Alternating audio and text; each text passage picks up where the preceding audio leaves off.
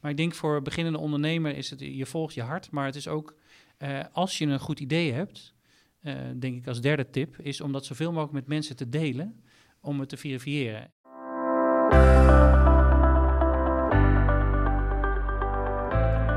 Hey, leuk dat je weer luistert. In deze aflevering ontmoet ik de oprichter van Dopper. Jawel, van de bekende herbruikbare waterfles.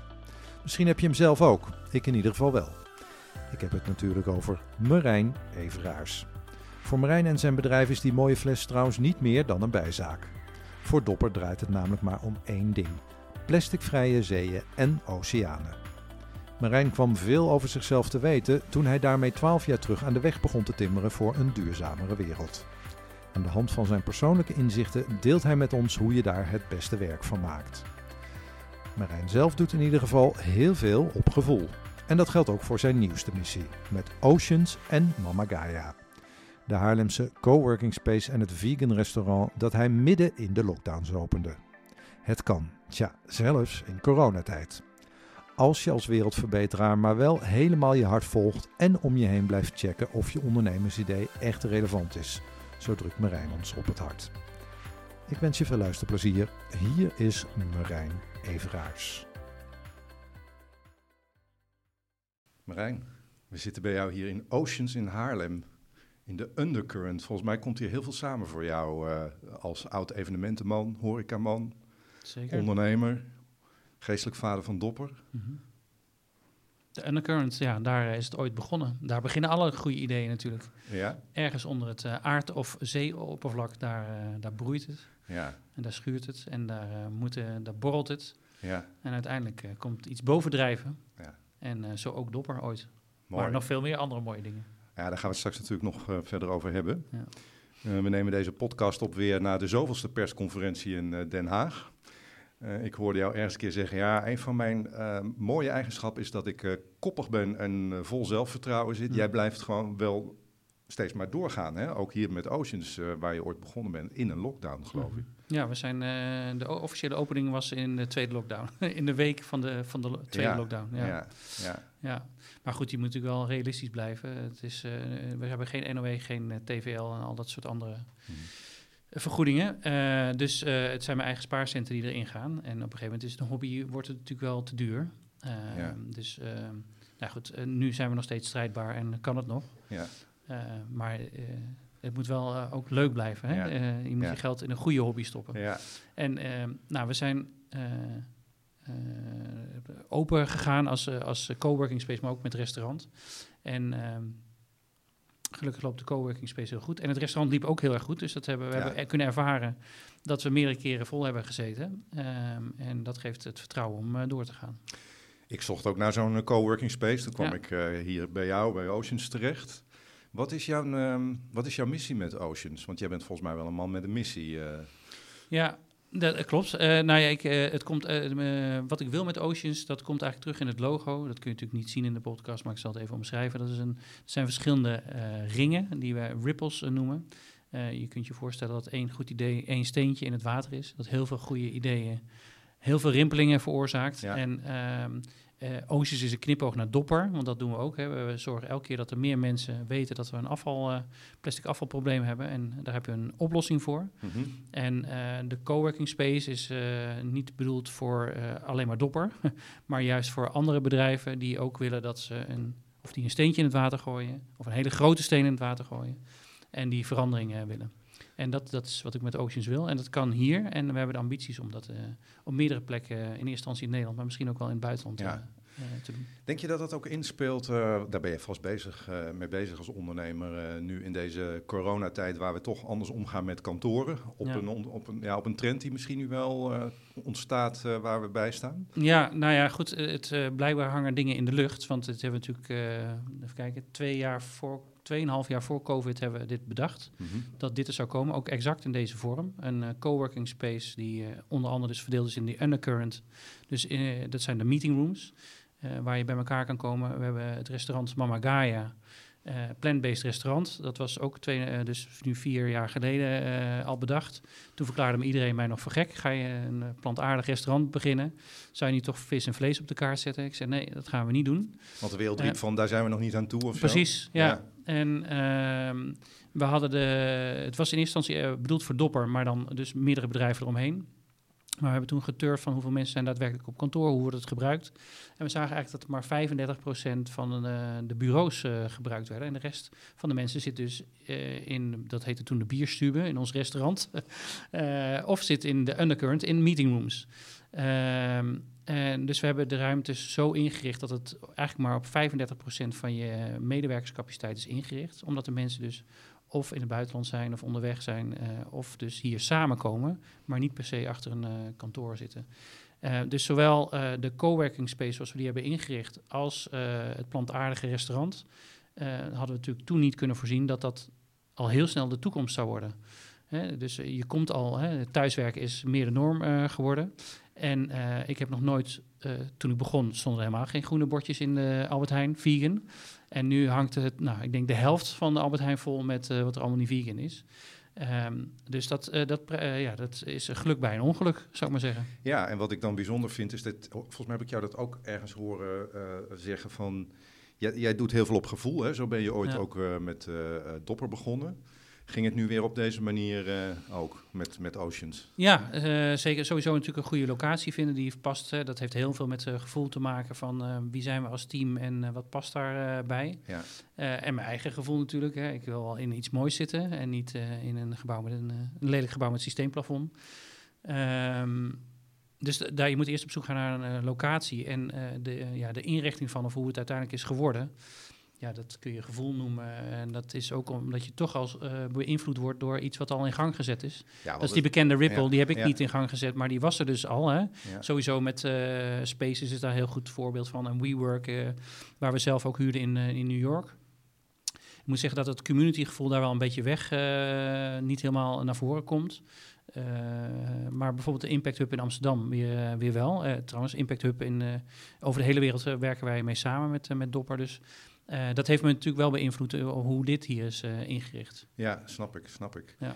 Je hebt het net over New York. Even een bruggetje naar ja. Dopper, want daar ben je op een gegeven moment ook met Dopper gestart. Ja. Ehm, ik, las, ik las wat dingen over jou, natuurlijk ook via Google en zo. En toen viel me op, um, je bent nu elf jaar geleden Dopper begonnen, ja, twaalf jaar? Twaalf jaar geleden. Twaalf jaar geleden. Ja, en elf jaar geleden hadden we de fles. Ja. ja, dat er een soort van marijn uh, voor en een marijn na is. Ja. dat? Ja, nou ja, het ondernemende, dat heeft er altijd wel ingezeten. Maar dat ik het uh, handen en voeten heb kunnen geven en dat ik ook van heb kunnen leren, dat is eigenlijk pas bij Dopper begonnen. Ik heb uh, heel lang in de, nou goed, eerst in de restaurantwereld, maar daarna in de catering en de evenementen gezeten. En um, nou, dat was toen mijn ding en ik wist precies hoe ik het moest doen, dus daar hoefde ik verder niet over na te denken. Dus het was meer op de autopilot uh, dan dat ik nog iets leerde. Uh, en dat was allemaal kortstondig. Uh, dus een evenement bouw je naartoe op. Dat kan een jaar duren, dan duurt het heel lang. Maar soms heb je binnen een week een evenement in elkaar gezet. en dan is festivals of zo, Marijn? Of, of ja, festivals, uh, zoals met grote dance raves. Okay. nou goed, daar ben je dan drie, vier maanden, soms een half jaar van tevoren mee bezig. ik heb projecten gedaan voor, voor onder andere Canon. daar ben je een jaar van tevoren mee bezig. maar er zijn ook evenementjes die komen op en die moet je volgende week gaan doen. Uh, maar het heeft altijd uh, een begin en een eind. En dat vond ik ook heel fijn. Dus elke keer werkte hij weer aan iets naar een hoogtepunt. En uh, was het vooral niet de herhaling die erin in zat. Daar ben ik echt allergisch voor. Um, Want? Ja, dat is saai. de herhaling is saai. Ja, ja. Je zoekt, ja, jij zoekt een soort. Ik ben op zoek naar avontuur. Ja, ja. ja. En het mooie van de evenementenbranche is dat je gewoon ook echt naar een piek toe werkt en een euforie, uh, een euforisch gevoel uh, kan hebben. Ja. Uh, en het komt altijd weer goed. zelden dat het iets dat het in de totaliteit misgaat. Maar het oplossen van problemen, dat vind ik heerlijk. Want dan, dan kun je ja, je handen inzetten, je tanden inzetten bedoel ik. Ja. En dan, ja, dat, dat houdt je, die houdt je brein wakker. Maar goed, op een gegeven moment was het wel een beetje te saai. En dan, nou ja, toen is eigenlijk Dopper op mijn pad gekomen uit een inspiratie van van de evenementenwereld, waar we zo'n tapijt aan plastic elke keer uh, opveegden. Daar waren we trots op dat het zo netjes achterlieten. Uh, maar dat is wel, uh, ja, dat zaadje is daar geplant. Ja. En ja, is het ontstaan. Ja. ja. Wat heb je over jezelf geleerd in die? In die oh, sorry, ja, daar ging het eigenlijk over. Ja, over de... want ik ben ook wel benieuwd van je, je stapt zoiets in. Hè? Je zei ook ergens van ja, ik hoorde ook bij die kudde voordat ik met dopper begon. Dat, dat tapijt aan plastic. Ja. Volgens mij zat je ook nog ergens een keer uh, in Bloemendaal of zo. En dacht je van nou, op het strand in Bloemendaal was de echte wake-up call uh, voor mij uh, op het gebied van plastic. Ja. Ja, ja. en dan ga je zo'n avontuur in. En dan ben je natuurlijk sowieso de ondernemer en je zoekt het avontuur. Ja. Maar uh, ik kan me ook voorstellen dat je onderweg jezelf tegenkomt of je van een nieuwe kant leert kennen. Wat heeft, jou, wat heeft jou dat gebracht? Nou, dat heeft me heel veel gebracht. Dus daar ging het inderdaad over je vraag. Die had ik niet helemaal beantwoord. Maar um, dat. Nu is het echt ondernemen. En voorheen was het eigenlijk meer een soort van hobby die dan uh, als freelancer uh, of als eenpitter uh, met af en toe nam ik mensen aan ging invullen. maar hier heb je echt te maken met dat je een bedrijf aan het bouwen bent. een product hebt sowieso. Dus ik had eerst alleen maar een dienst. Hè, en nu was het echt een daadwerkelijk product. hoe zet je een product op de wereld? hoe zorg je dat je de juiste vragen stelt over iets waar je geen verstand van hebt? want in de evenementenbranche kon je me niet... Ja, ik wist gewoon alles wat het ermee mee te maken had. En, ehm, eh, dus daar heb ik heel veel in geleerd. En uh, waar ik mee te maken had, dus dat ik uh, medewerkers kreeg voor de lange termijn. Of echt een bedrijf aan het opbouwen was. Zo is het overigens niet begonnen. Het is meer als een initiatief begonnen. En ik dacht, ook ga een flesje maken. En dan nou, komt er een flesje. En niet nagedacht over wat houdt dat dan in. Dat houdt dus blijkbaar in dat je dus een bedrijf uit, nou, tot, tot wat waren we, ongeveer 71 man pre-COVID. Uh, uh, en ja, dat moet je in het begin uh, managen. moet nog steeds gemanaged worden. Alleen ik kwam erachter dat het dus inderdaad blijkbaar dus niet mijn sterkste kant is. Dus die evenementenbranche was wel goed voor mij. maar je moet dus wel zo managen dat het goed gemanaged wordt. Dat is dan ook weer een, een vak. Ja. En um, de verantwoordelijkheid en de pieken en dalen die het heeft... en waar je mee te maken heeft met een product... Um, is een groot verschil met de evenementenbranche waar ik uitkwam, is dat dat allemaal korte termijn is en dat dit allemaal langer termijn is. En dat je geduld moet bewaren en dat is iets waar Marijn heel veel moeite mee heeft. Dus daar heb ik een hoop in geleerd, hoe je daarmee om moet gaan. Hè? In discussies met mensen, maar ook uh, in materiaalkeuzes. Uh, waar je laat dingen produceren. Alles heeft een langere lead time dan een paar weken. ik kan me voorstellen dat jij dan ook... Uh, je hebt heel veel verschillende petten dan ineens op, stel ik me zo voor.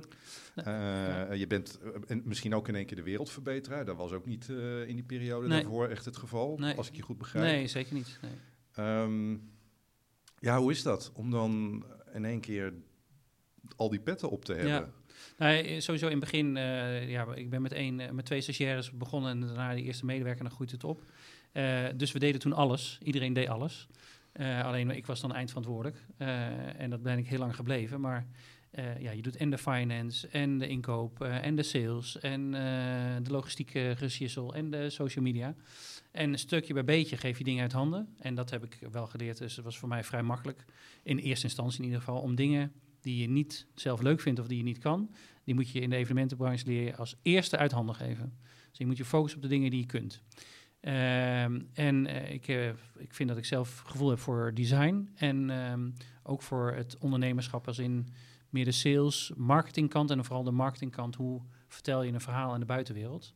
Um, en uiteindelijk moet je petje voor petje moet je afzetten. En ook mijn ja, mijn lieve kindje, de marketing, dus hè, waar het dopper om begonnen is, de communicatie, uh, moet je ook uit handen geven. En dat is, daar heb ik heel veel moeite mee gehad. En uh, af en toe komt het nog wel een beetje naar boven. Maar ik, uh, ik weet denk ik inmiddels hoe ik daarmee om moet gaan. En ik heb ook de rust om erop te vertrouwen dat er uh, gewoon mensen omheen zijn die het net zo goed voor hebben met de wereld als ik. Alleen die volgen een ander pad. En, en nou, zou, nou zou ik verwachten, Marijn, dat, dat je uh, ook een soort van activistisch bloed in één keer door je adem voelt gaan. Ik hoor jou vooral nu over marketing en mooie dingen. Ja, marketing is uh, bij ons is eigenlijk de activist hoor. Ik bedoel, marketing klinkt okay. voor een gemiddeld persoon of bedrijf als een dat is uh, een poster en een filmpje en we gaan reclame maken. Maar de marketingactivatie die heet eigenlijk bij ons missieactivaties. Um, dus die gaan echt om het verhaal te vertellen. En wat heb je daarin, wat heb je daarin geleerd in het vertellen van dat verhaal? Want je wil ook een andere wereld, ja. minder plastic. Ja. Um, Ik wist overigens niet, hier staat een dopperfles naast mij. Het mhm. eerste wat jij riep net toen je binnenkwam was, Volk, dat is een van de eerste flessen. Ja. Volgens mij moet dat koor op jouw molen zijn, omdat jullie volgens mij ook graag willen dat een dopperfles een lifetime meegaat. Ja. Nou, daar doe ik dan braaf aan, aan, aan, aan, mee. Mhm. Ehm, maar je hebt natuurlijk wel een, een hele grote boodschap. Uh, in Nederland zijn we mhm. natuurlijk ook gevoelig voor het vingertje dat soms omhoog gaat. Hoe heb jij dat tot nu toe ervaren? Ja, dat is de balans die je daarin moet vinden. Dat het zeker niet het vingertje wordt, maar dat je, en dat, daarom is dopper eigenlijk ook ontstaan als fles. Het is een hele vrolijke fles die de oplossing is voor een heel vervelend, uh, vervuilend probleem. Uh, vervelend en vervuilend dus. Uh, dus als je dat op een leuke manier brengt, denk ik dat, dat, uh, dat het goed is. En de kracht zit hem in de herhaling van die boodschap. En als je die op een leuke manier verpakt, net zoals de, de Beatles nog steeds, nou de Beatles niet, maar de Stones nog steeds op het podium staan. en nog steeds hun liedje brengen. en dat mooie liedje moet je elke keer net even op een andere manier verpakken om het leuk en aangenaam te maken voor de mensen die het ontvangen. Want inderdaad, het wijzende vingertje is iets wat we gewoon zo, zo, min mogelijk proberen te doen. En we hebben onlangs zijn we naar de EU gegaan om eigenlijk wel een soort wijzende vinger naar de EU te wijzen, dus niet naar de consument. Maar wel te zeggen van daar ligt de verantwoordelijkheid. En niet zeggen dat de consument daarin zijn verantwoordelijkheid moet Want nemen. vertel even Marijn, waar gaat het over? Ja, ik weet het natuurlijk. Ja, nou ja, we hebben de, we noemen dat uh, de Dopper Wave. En uh, proberen we zoveel mogelijk uh, mensen te verzamelen die een handtekening willen zetten. Om, dat ze geen single-use plastic waterflessen meer gebruiken. Dus dat is het enige wat we vragen. Dus de plastic tas mag je wat ons betreft nog steeds gebruiken. Liever niet natuurlijk. Maar dus de focus gaat daarop. En we hebben meer dan 500.000 ja, handtekeningen opgehaald van mensen die geloven in onze missie. En die dus beloven geen uh, petfles voor mineraalwater meer te gebruiken. Nou, met die handtekeningen zijn we naar, uh, ja, naar het EU-parlement gegaan. En we hebben daar uh, nou ja, aan een leeg loket de brief overhandigd. en in de hoop dat dat aankomt. maar het gaat natuurlijk om het verhaal eromheen. van wie neemt waar in de verantwoordelijkheid. En wat mij betreft ligt die te vaak bij de consument. en niet alleen bij de overheden, maar ook bij bedrijven die het voor het zeggen hebben. De Albert Heijns, de Amazons. Um, ja, de consument blijft bestellen en die koopt wat, wat wordt aangeboden. En ja, uh, ik, denk dat je, ja. ik denk dat je als corporate uh, daar uh, de verantwoordelijkheid in moet nemen om te zeggen van ja, ehm, we willen nog steeds ijs verkopen, maar dat is vegan ijs, want we stoppen gewoon met dairy producten.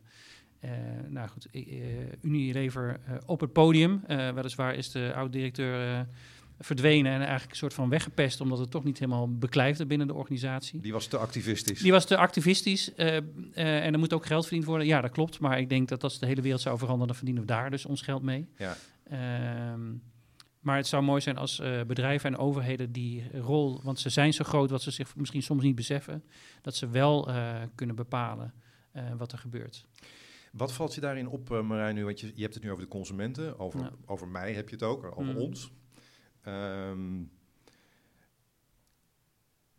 zijn er in Nederland veel meer wereldverbeteraars misschien dan we denken? in, wat valt je op tot nu toe in het mobiliseren van al, al die Nederlanders om... Nou, dat is uh, in de twaalf jaar dat ik hiermee bezig ben uh, gegroeid. Uh, ik kom uit een, een nest van Greenpeace, VPRO-gids en Amnesty International. dus ik wist dat dat soort organisaties bestaan die het goed hebben voor de mens en voor de natuur. Uh, maar dat zat echt in de activistische hoek. En, het uh, nest waar je uit uh, komt, of bedoel je deze nee, organisaties? die organisaties, ja. ja, ja, ja, mijn vader en moeder zeggen nu van ja, we waren wel lid, maar we deden niet zo heel veel. dus het activisme, maar goed, ik heb het wel meegekregen en dat blaadje lag wel elke keer natuurlijk bij ons in de bus. maar dat was toen geitharen so haren wollen sokkenwerk. Ja. En nu is het cool om goed te zijn voor het milieu. Uh, goed uh, en cool om uh, voor mensenrechten te strijden. En dat geeft een hele fijne, vind ik, positieve twist aan het verhaal. Want als het alleen maar activistisch is, dan blijven dus heel veel mensen tegen. Hè? En het werk van Greenpeace is nog steeds super belangrijk, maar, of niet maar. En tegelijkertijd krijgen ze wel meer mensen mee of staan er eigen initiatieven op. Dat mensen zeggen van ja, Greenpeace doet nog steeds dat activistische, maar wij pakken een deel daarvan op en uh, dat gaan wij dan uh, uitvoeren. Dus de kunst dus is eigenlijk om die groep te bereiken die niet zo activistisch is of die een beetje in het, nou, ja. hoe zou je, hoe, zou je maar, dat zeggen? Ja, nou, laten we zeggen mainstream uh, greeners of ja, ja, mainstream duurzame. Ja? ik weet het niet. Ik, nou ik verzin nu even. Plekken, ja. maar het is positief om te zien dat dat groeit. Kijk, en vaak is het ook onbewust. Hè, ik, ik, het succes van Dopper zit onder andere in één scholier op een school in Zuid die ooit een keer een Dopper heeft meegenomen. Omdat hij het gewoon een leuke fles vond. En vervolgens is die hele school gaan, aan de Dopper gegaan. Ja. ja, dat is puur en alleen omdat het een leuke fles is. En, Heb ik ook over zo. Ik dacht ook een leuke fles.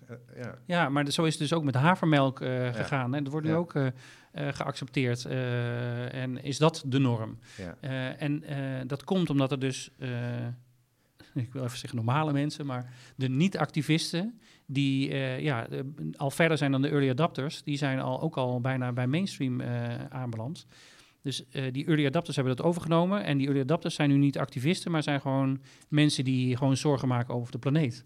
Ja, ja zonder activisten zijn, maar ze zeggen, oh god, dit is een mooie fles. Of deze kleding die die draagt is echt super duurzaam. Ja. Ik noem maar wat. Uh, en is ook nog mooi. En is, ja, want dat is uh, natuurlijk wel de trigger. Uh, want die geitharen sok zat gewoon niet lekker en die kriebelt aan je voeten. en die wollen trui. En nu heb je gewoon mooie marinewool die eerlijk gemaakt is en die heerlijk zit en goed eruit ziet. Ja. Of, nou goed, ik draag zelf dan de mud jeans, die zit op mijn lijf geschreven. je hebt gewoon duurzame jeans die heel lang meegaan. Dus hey Marijn, in, in de voorbereiding van ons gesprek dacht ik hier ook nog over na op een andere manier. Eigenlijk gaat dit ook over hoe eh, bereik je Jan of Fleur modaal. Uh, ja. de, de, de, weter, de wereldverbeteraar modaal. Ja. Um, en soms denk ik wel eens uh, van um, de wereld wat mooier maken gaat ook vooral over dingen laten, met dingen ja. stoppen. Ja. En toch willen we met z'n allen, als we ja. even naar de modaal gaan, alles behouden. Ja. Heb jij dat gevoel ook of kijk je daar heel anders nee, dat, dat, dat, zie ik ook gebeuren. En, maar ik denk dat we op sommige dingen uh, echt drastisch iets anders moeten doen uh, of dingen moeten laten. En aan de andere kant denk ik ook, het, uh, het biedt ook kans. Als je kijkt bijvoorbeeld naar vliegen, ja.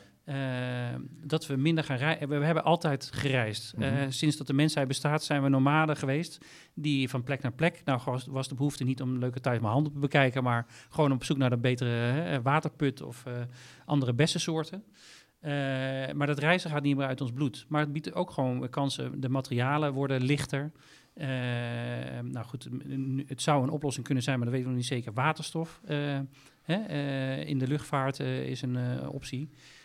Um, dus als, het, als je het als een kans neemt om ik, ik, denk dat de bevolkingsgroep... Ah, kijk, als, misschien zit daar wel uh, de crux. Maar goed, dat mag ik natuurlijk niet uitspreken. Maar Want? COVID helpt ons natuurlijk een beetje. Ja. Uh, maar we zijn gewoon met te veel mensen als we willen doorgaan zoals we doorgaan. En niet, we willen misschien niet eens zo doorgaan zoals we doorgaan. Maar dat is nu ons leven. Dus, nu jij het over COVID begint, hè? Um, ik dacht laatst, nou ja, als je nu over COVID hebt... het komt je natuurlijk ook misschien goed uit, hè, zoals je hm. zelf zegt... Maar COVID laat voor mijn gevoel ook zien dat we veel te veel gehecht zijn aan onze vrijheden en mogelijkheden. Mhm.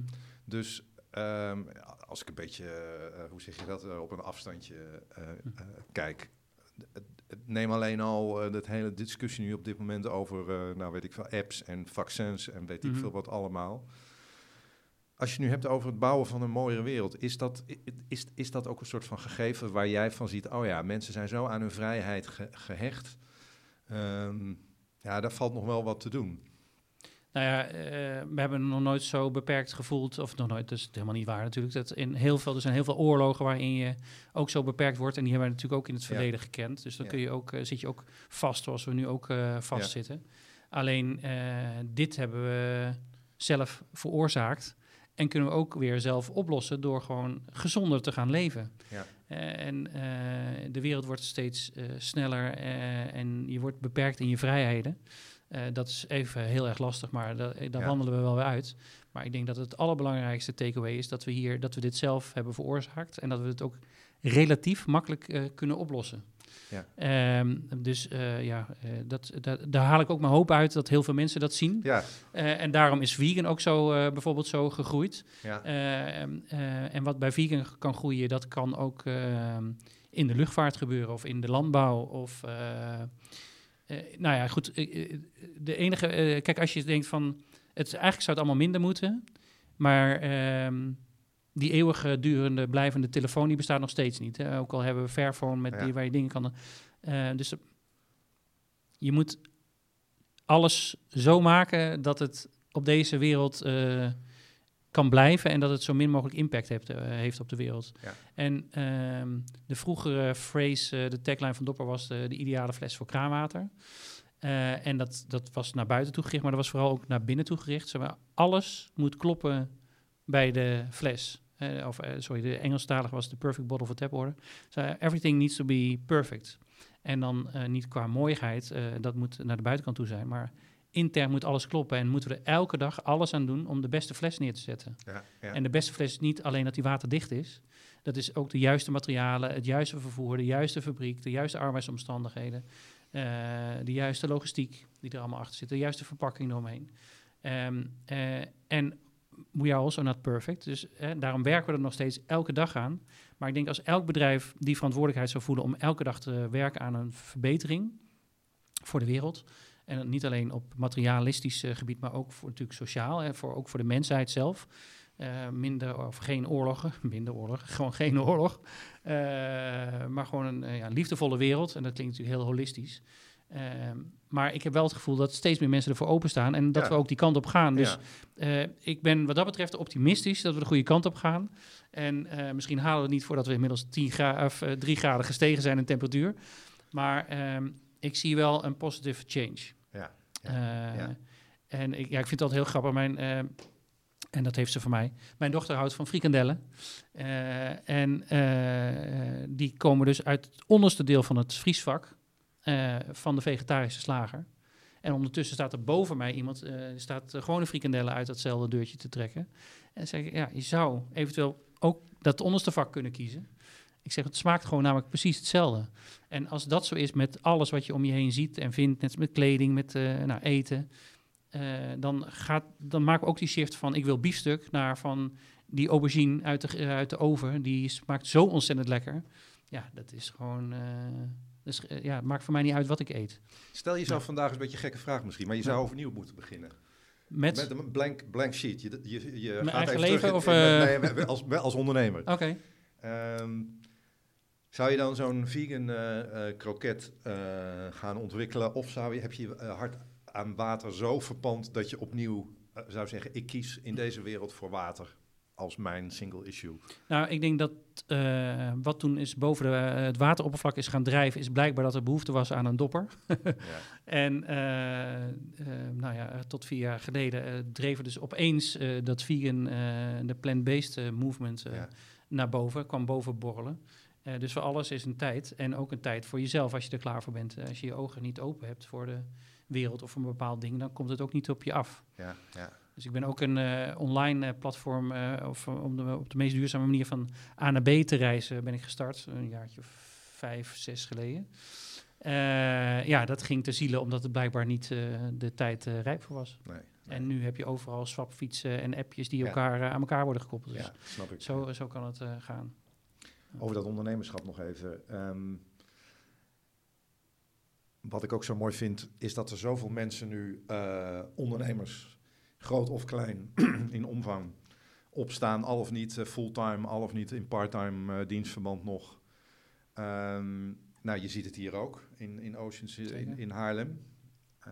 Dat vind ik echt mooi om te zien.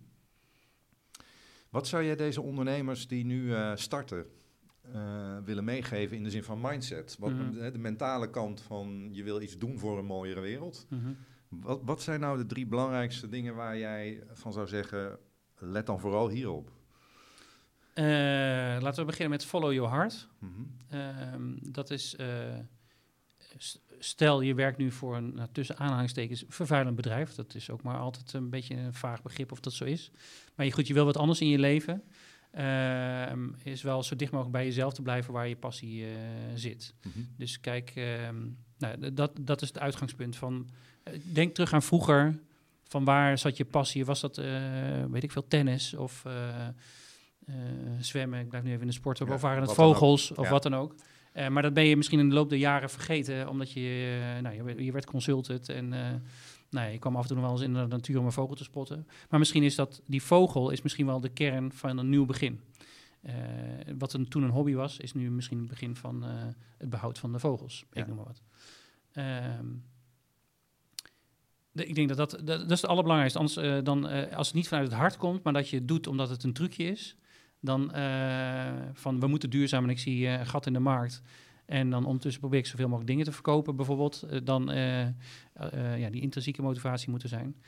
Ehm, ja, ik, ik, ik hou nog steeds van de perfect bottle tap order als phrase. Maar ik denk dat het van te, goed is om na te denken van hoe maak je je dienst en je product echt het beste van wat er nu te krijgen is.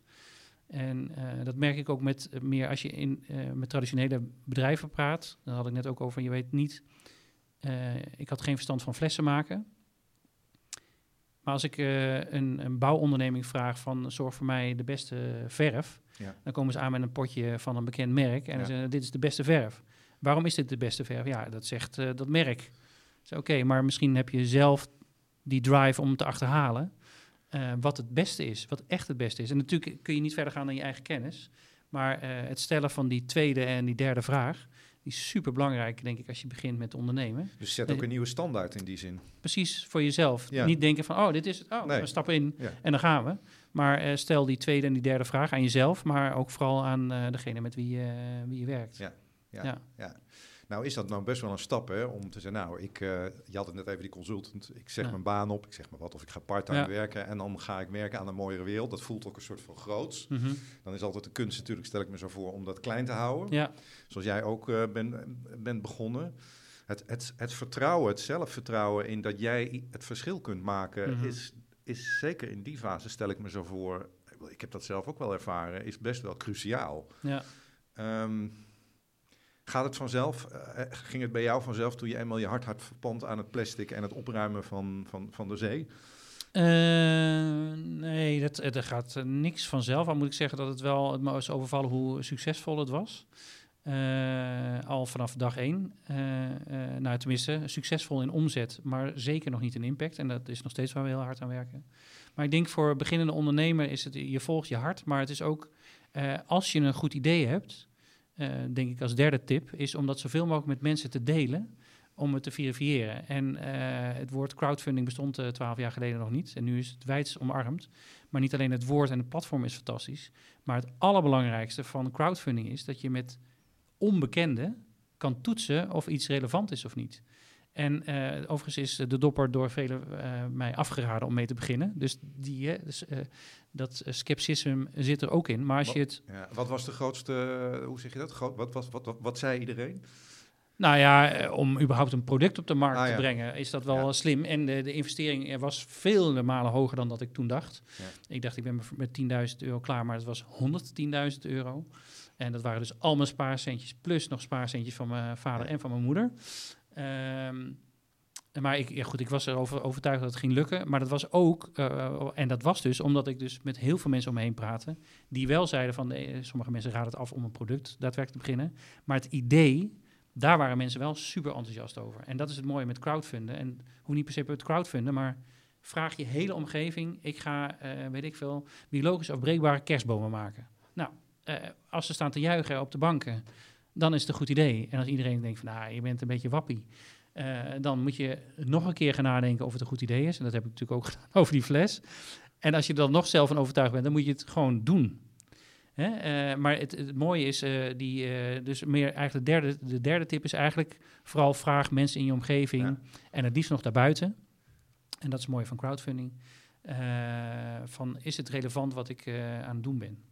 Doe jij dat op dit moment ook nog? Ik stel me voor, jij kijkt ook nog eens een paar jaar vooruit. En misschien, ja. Jij bent als ondernemer natuurlijk voortdurend bezig om stel ik me voor om nieuwe dingen te doen? Ja. Of valt het wel mee? Nou ja, uh, nu gedwongen omdat we uh, nog ietsje langer in de lockdown zitten dan drie weken. Maar goed, dat hadden wij zelf ook al op geanticipeerd. Dus we hebben drie weken geleden of een maand geleden bedacht van dit gaat nog wel even duren.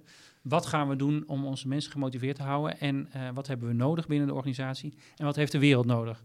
De wereld, uh, horeca-wereld heeft mensen nodig die opgeleid zijn. En uh, dan heb je de basiskok en basisbediening. Mm -hmm. uh, maar tegenwoordig hoort daar natuurlijk bij de basis plantaardige kok en de basis plantaardige bediening. Ja. Um, dus um, um, ik heb bedacht om een, een academy uh, te starten. Wow. Die gaat, als het goed is, begin februari van start. waar je in ongeveer zes weken de basisvaardigheden van de horeca leert uh, plant-based natuurlijk als extra add-on, want dat maakt het natuurlijk uh, nieuw en uniek.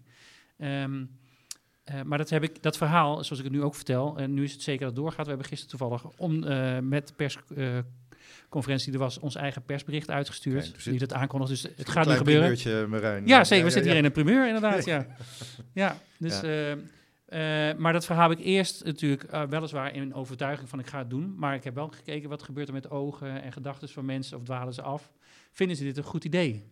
Nou, er waren inderdaad mensen die het geen goed idee vonden. Maar ik denk dat 80% uh, sprankelende oogjes kregen of zei van ja, dit is een goed idee. En, waar ze, en, wat hoorde je vooral dan terug? Van het is het moment, ja. ja want het klinkt ook als een soort van magic. Dat je dan gaat. En iedereen heeft een soort van onderbuikgevoel van ja, ja, dat gaan.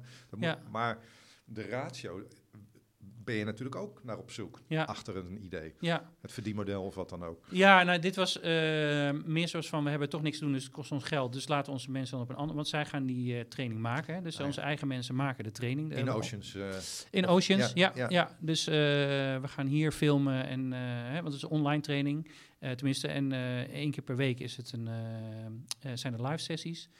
Uh, dat doen we wel. Uh, de achterkant wordt helemaal geregeld door een prof professional, gewoon die trainingen online aanbiedt. Ehm, en wat wou ik erover zeggen? Dus gat in de markt, geld verdienen. Nee, ehm, ik heb het in eerste instantie dus gedaan ons, om onze eigen mensen op te leiden. Maar ik denk, ja, dat kost ook tijd en energie. Waarom nemen we het niet op? Dus dat kleine beetje extra geld. dan gaan we het zeg maar open source aan de wereld aanbieden. Uh, waarin je in een klein bedrag, 9,99 euro uh, per maand, voor drie maanden, uh, heb je gewoon een volwaardige starter op de arbeidsmarkt gezet. Of ben je het zelf? Dus het is, het is voor, bedoeld voor um, horeca-ondernemers die hun me mensen zouden willen trainen. maar het is vooral bedoeld voor de hele wereld. je kunt het daar ook online inschrijven. Kun je die training volgen. En ja, dan kun je dus, als het goed is, aan de bak in de horeca. Die staat te schreeuwen om mensen. Vakmensen. Want uh, er zijn natuurlijk heel veel mensen die heel graag wel willen werken. Alleen op de horeca is nu een beetje, ja, een beetje saai en niet zo zeker van je baan. maar ja, als je leert over de toekomst, dan denk ik dat het wel interessant is voor heel veel mensen. Ja. Wat me dan zo fascineert, Marijn, ook aan, aan dit verhaal wat je me nu vertelt en wat je gaat starten, is van soms denk, denk ik wel eens van ja. Um, moet je, moet je nou geboren ondernemer zijn? Om, dat is altijd zo'n discussie natuurlijk, daar kom je nooit uit. Maar goed, moet je nou een geboren ondernemer zijn om dit soort initiatieven, kindjes in de wereld te zetten? Ik, ik ben heel benieuwd hoe jij dat ziet. Nou, uh, of kun je gewoon, uh, ja, weet je, maakt het allemaal niet zoveel uit. Je kunt het leren en je start gewoon en vallen ja. opstaan en that's the way. Nou, ik denk als je gewoon uh, gaat starten, dan denk ik dat je een ondernemer bent en dat je iets in je bloed hebt zitten wat daar, wat daar borrelt, wat, daar, wat klopt.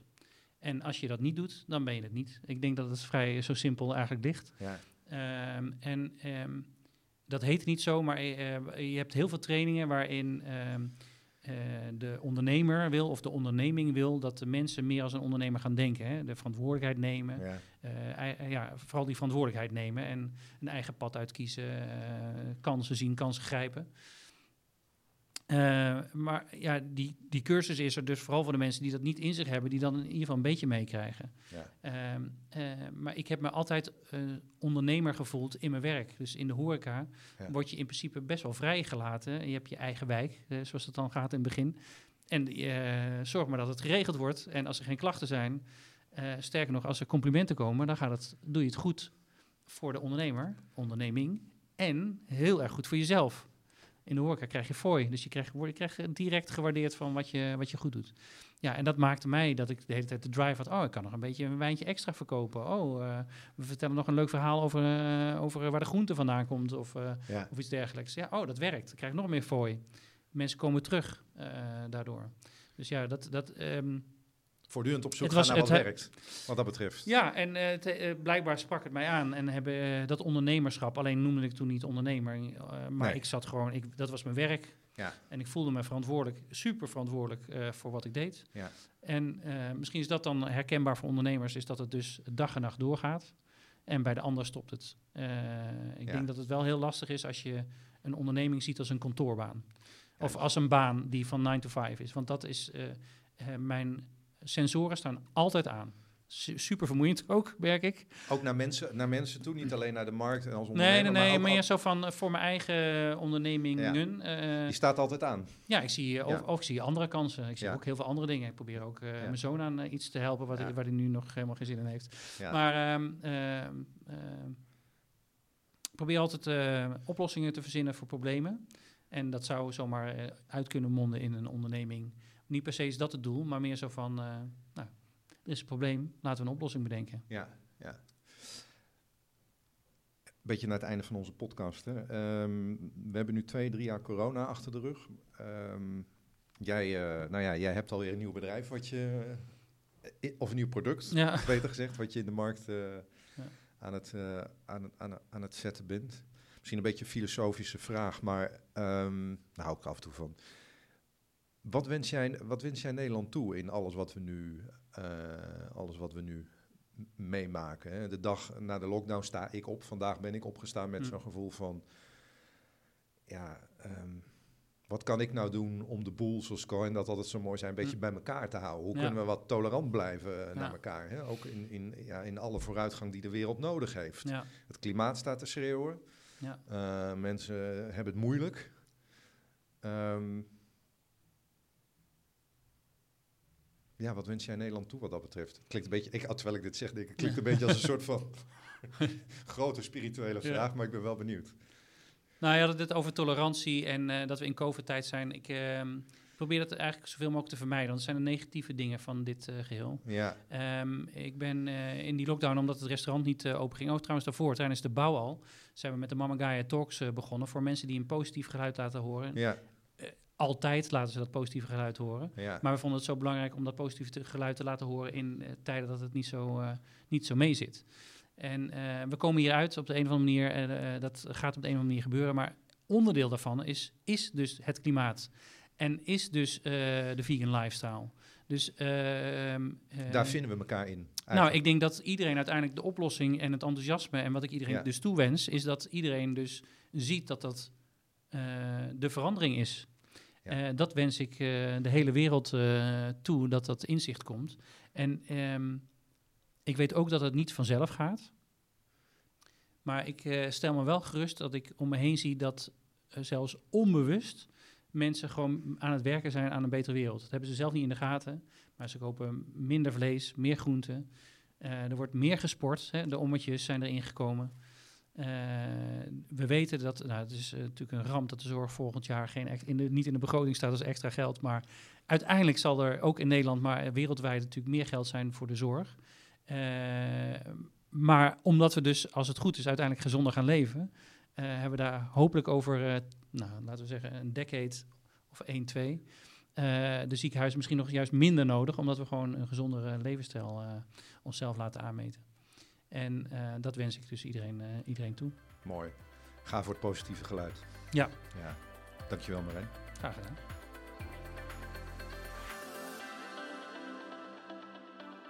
Bedankt voor het luisteren. En ik ben natuurlijk heel benieuwd naar je reactie op wat we allemaal hebben besproken. Laat het me weten en stuur me een berichtje via mijn social media. Facebook, LinkedIn of bijvoorbeeld Instagram.